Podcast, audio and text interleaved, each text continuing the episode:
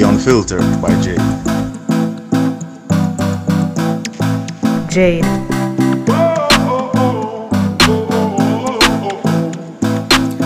Welcome to The Unfiltered by Jade, where we educate, empower, and entertain. Feel free to like, share, subscribe, download, donate, and make everybody know about this.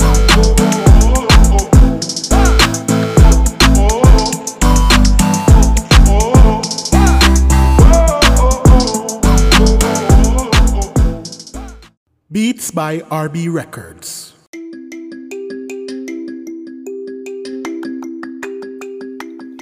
Shopping assistance, your style, your budget. Our services include online and local shopping for individuals and businesses, personal shopping, purchasing of company and office supplies, importing and exporting small packages across Jamaica and worldwide, and helping you find unique gifts and items for all events and occasions. Contact us at 876 919 5195 or shoppingassistance2015 at gmail.com. Shopping Assistance, your style, your budget. Welcome back to Unfiltered by Jade. Today we have Ira Hays, and he is the director of Center for Wellness, and he can give us some more information on that as we go along. Hi, Ira. Hi, Jade. How are you? Thanks so much for having me. I am good, and how are you? Oh, I'm doing very well. Thank you. Nice. So you're the director for Center for Wellness. Or so you know, can can you give us a little bit about that? What do you do? Yes, so I am Director of Center for Wellness, which, is a PHP and IOP program in Monroe, New Jersey, and we service uh, mental health needs throughout New Jersey for adolescents and adults. Um, I also am a private practice owner, and I uh, create content uh, marketing material for other small practices like my own. And I just try to overall keep busy. Tries to keep busy. Awesome. Today we're going to be speaking about school phobia. This is an interesting topic because there are many persons who are, let me go, I'm going to say, quote unquote, suffering from school phobia without even knowing that this is what they have. So I want you, first of all, to tell us what is school phobia and how is it different from typical school related anxiety? Right. Yeah. So uh, a lot of times um, when I'm talking about school phobia, people kind of use the language school refusal, school avoidance, and school phobia interchangeably. Um, and I kind of um, make the argument that they're similar in the idea that the kid's not attending school, but a little bit different in the sense that the etiology of the problem is a little different and then the treatment is a little different. And I think where school phobia differs from just general school anxiety is that level of anxiety. Um, typically, when we talk about anxiety, we think of it negatively, but in most cases, it could also have a positive impact. So, for example, if kids are slightly anxious about a test, it might motivate them to study, or they're slightly anxious about a, a social event, they might prepare ahead of time. Where a school phobic kid actually has that initiation of like the limbic response or that fight or flight panic attack mode. So they are sometimes paralyzed or they react um, in a way that's either aggressive or you know running away from that anxiety. So that's typically when we're talking about school phobia, we're talking about kids that are entering that limbic response in the presence of being asked to attend school. Okay, okay. What are some common underlying causes of, or triggers of school phobia? Yeah, so the cause of school phobia, pretty interesting because it could be really anything that creates a, a response like that to school. Typically, I try to categorize into either their performance based anxiety or social based anxiety, but it could be many different things. Um, it could have like some earlier concerns related to a specific learning disability or um, any kind of thing that can trigger uh, a phobic response to school. Question: Could it be also? Would you consider someone someone that's been bullied and don't want to go to school? Would you consider that they have a school phobia or just school related anxiety because of the bullying? Yeah, I mean, it depends to, you know, is the bullying kind of central and located at school, and are they only having that response to school? So a lot of kids who are bullied at school tend to become school phobic in the sense that they have that limbic response, not just to being bullied, but to the whole in school environment. But if that fear goes beyond school and they start isolating at home and refusing to leave the home due to bullying because they feel unsafe at the mall or at the shopping center or something like that, they might fall more into the agoraphobia realm. But for the most part, mm. if they're mm. having that anxiety about going to school specifically, then we might call it school phobia, yes. Okay.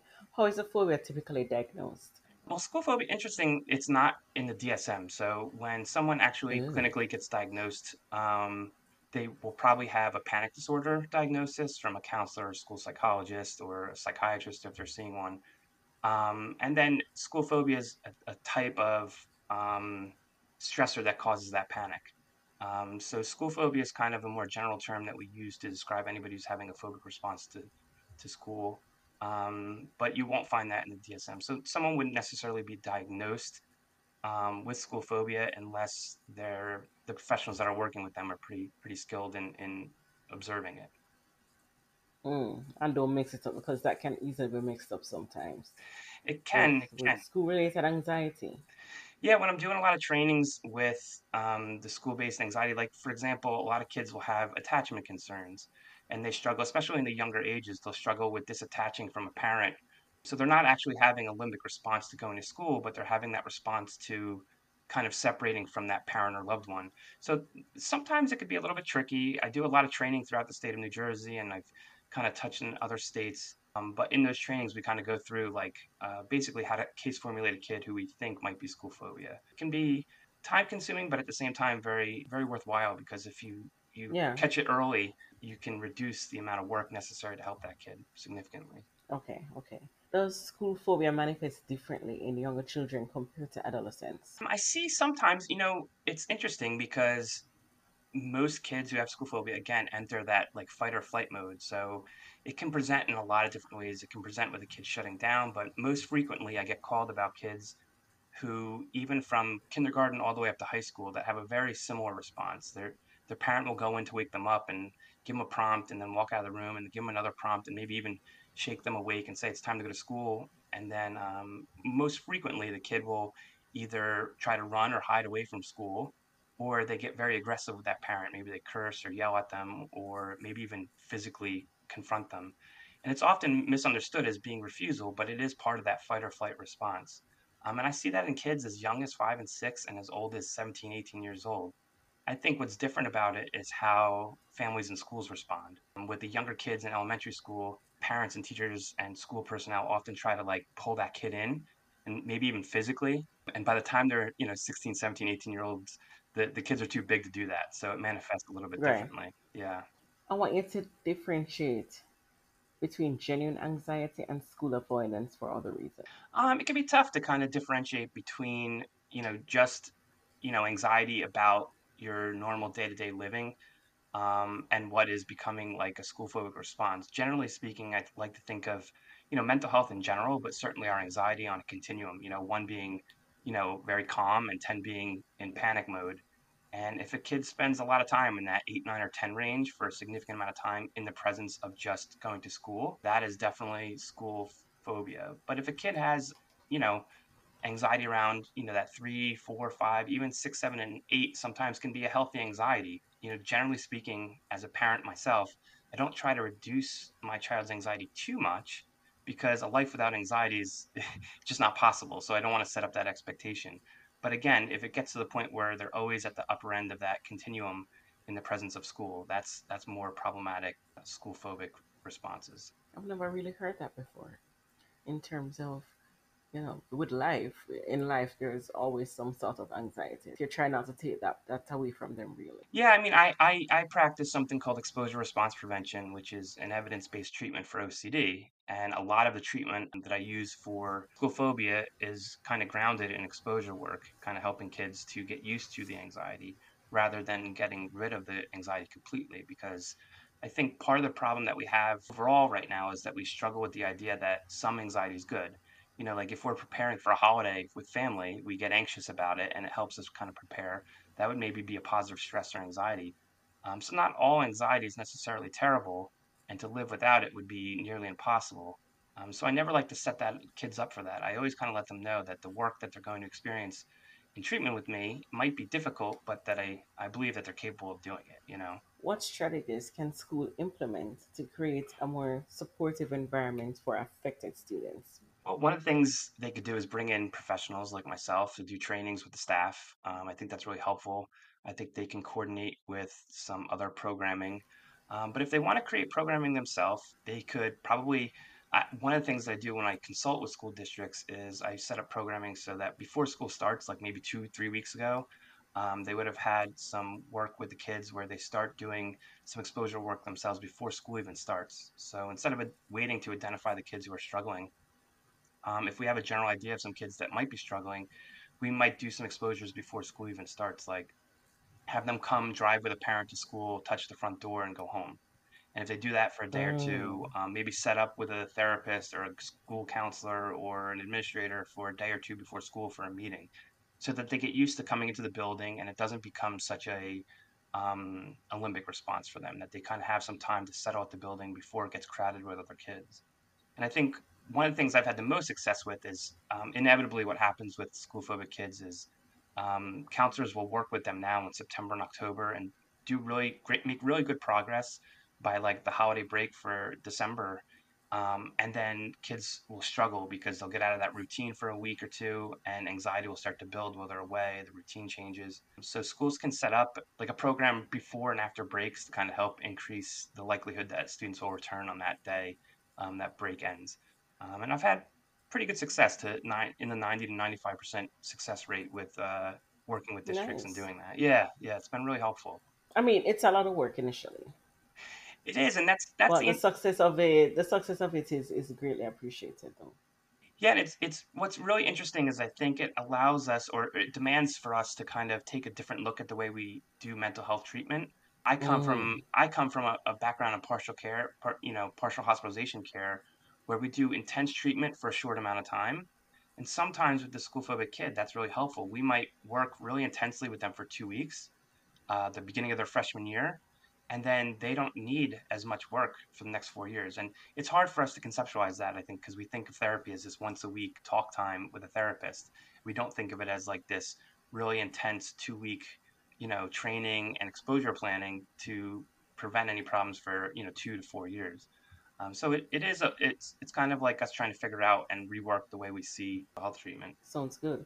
What therapeutic inventions or interventions are available for treating school phobia? Yeah, so I think, you know, my work with school phobia differs with my work with um, OCD clients in the sense that in school phobic kids, I, I do still do some skills training. So the same skills training we might do for any anxiety, you know, breath work, mindfulness training, um, all the dialectical behavioral th- therapy skills, um, we could be teaching those in schools pretty easily. And I've done that in the past in several school districts with some success.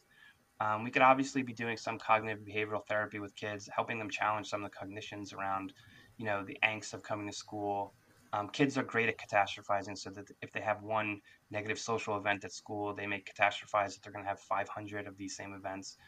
So I think that can be really helpful. But the exposure work, in my experience, is the thing that really challenges people to overcome fears. You know, so like if if someone's afraid of flying, we could talk about you know how unlikely it is to have a problem on that flight but getting on the flight and flying is going to be the one thing that that really cures them um, the most. Mm-hmm.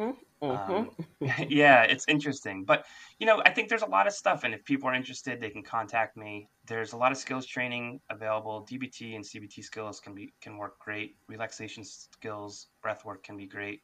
Um, and sometimes we can combine that with exposure work to really get maximum results.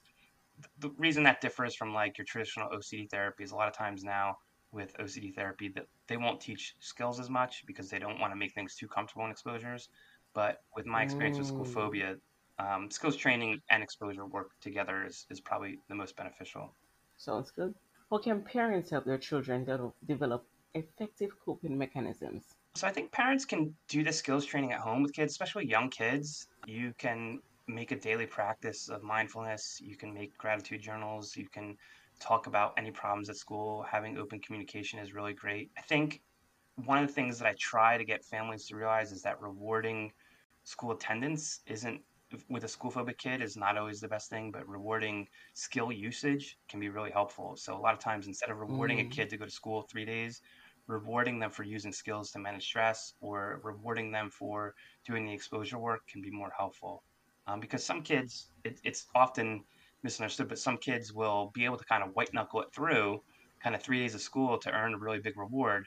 But if they never come out of that um, fight or flight mode or that limbic response while they're at school, it actually reinforces the opposite. It basically tells them, mm. you know, school is scary, don't go. So they'll get that reward, and then they they'll have a really hard time getting to school after that without a high without without a big motivator. And we got to constantly be remotivating to uh, get them to be attending. And then the other thing that I would probably coach parents to do, and I know this is hard. I have a, a seven and a nine year old, so I always find it difficult myself. But you know, not fostering too much comfort and allowing some discomfort to still happen in their day-to-day life. So I'll give you an example. Is um, both my sons are athletes, and they go walk out to the field with their gear, and I often see a lot of parents carrying their children's gear so that it's not uncomfortable for them. And I often talk to my kids about how I think it's important that if they're athletes, they carry and take care of their own gear. So just that, you know, after a tired, long game, you know, carrying a bag back to the car, it might sound like not a lot of discomfort, but by acknowledging that it might be uncomfortable and that they can be capable of doing it, I think is really helpful across the board. It generalizes to every aspect of their life. And it's also setting them up because when you grow older and you're an athlete, really persons are not carrying your gear for you. yeah, it's not. You carry your own gear. Yeah, not not until you really really made it, then maybe. Right, right, right. So you don't have your parents walking around with your gears.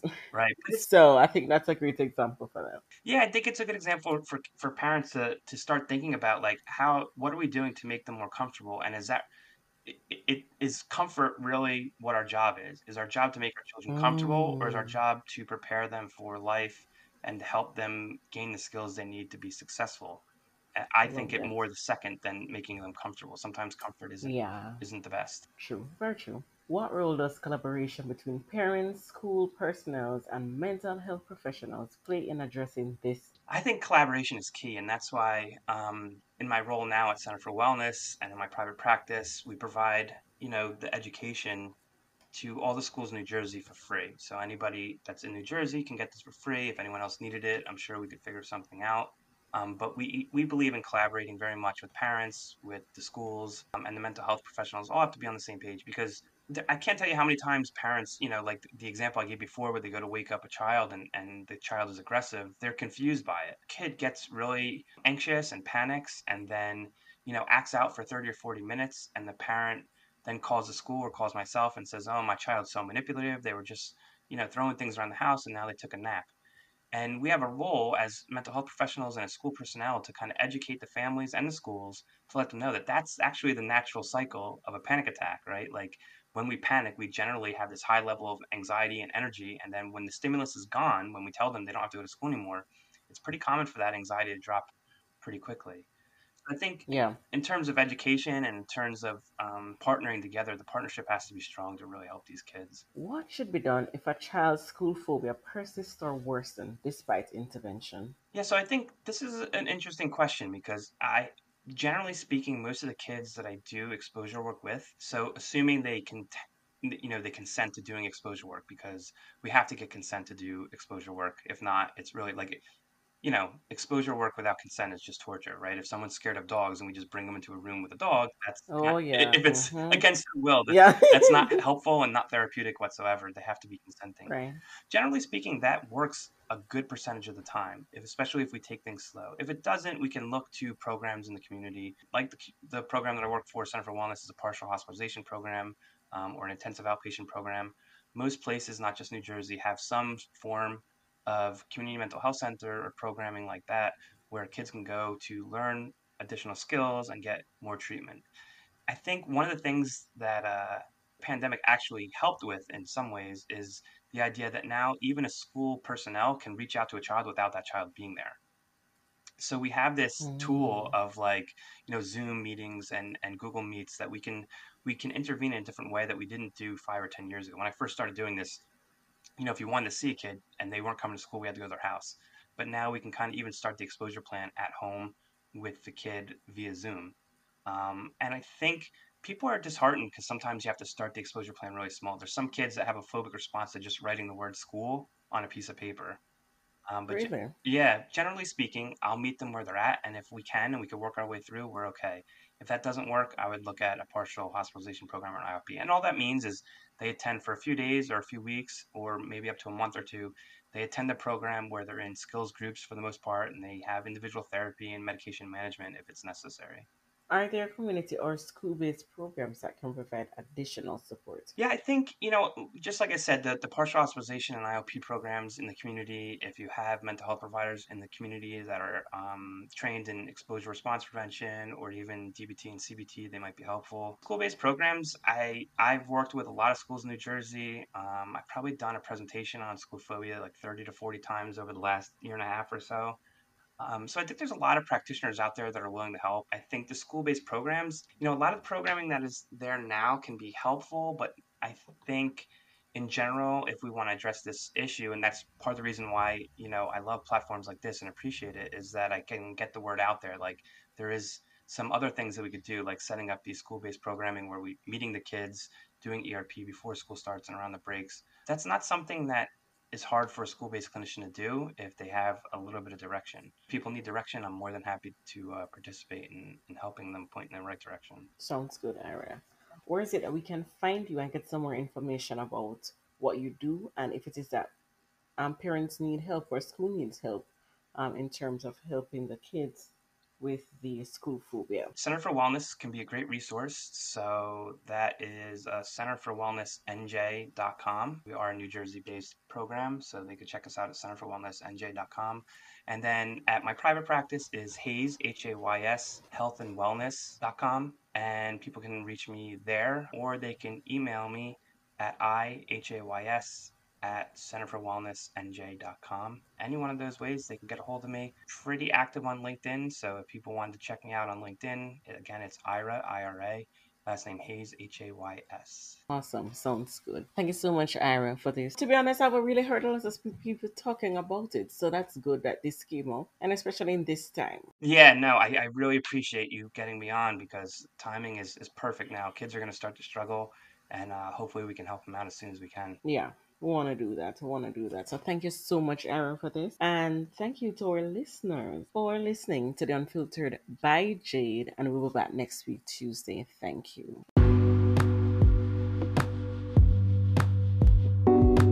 You can also purchase my book, Things Left Unsaid Before I Do. Diary of Gloria Adigold. This is on Amazon, and the link will be in the description below. Thank you.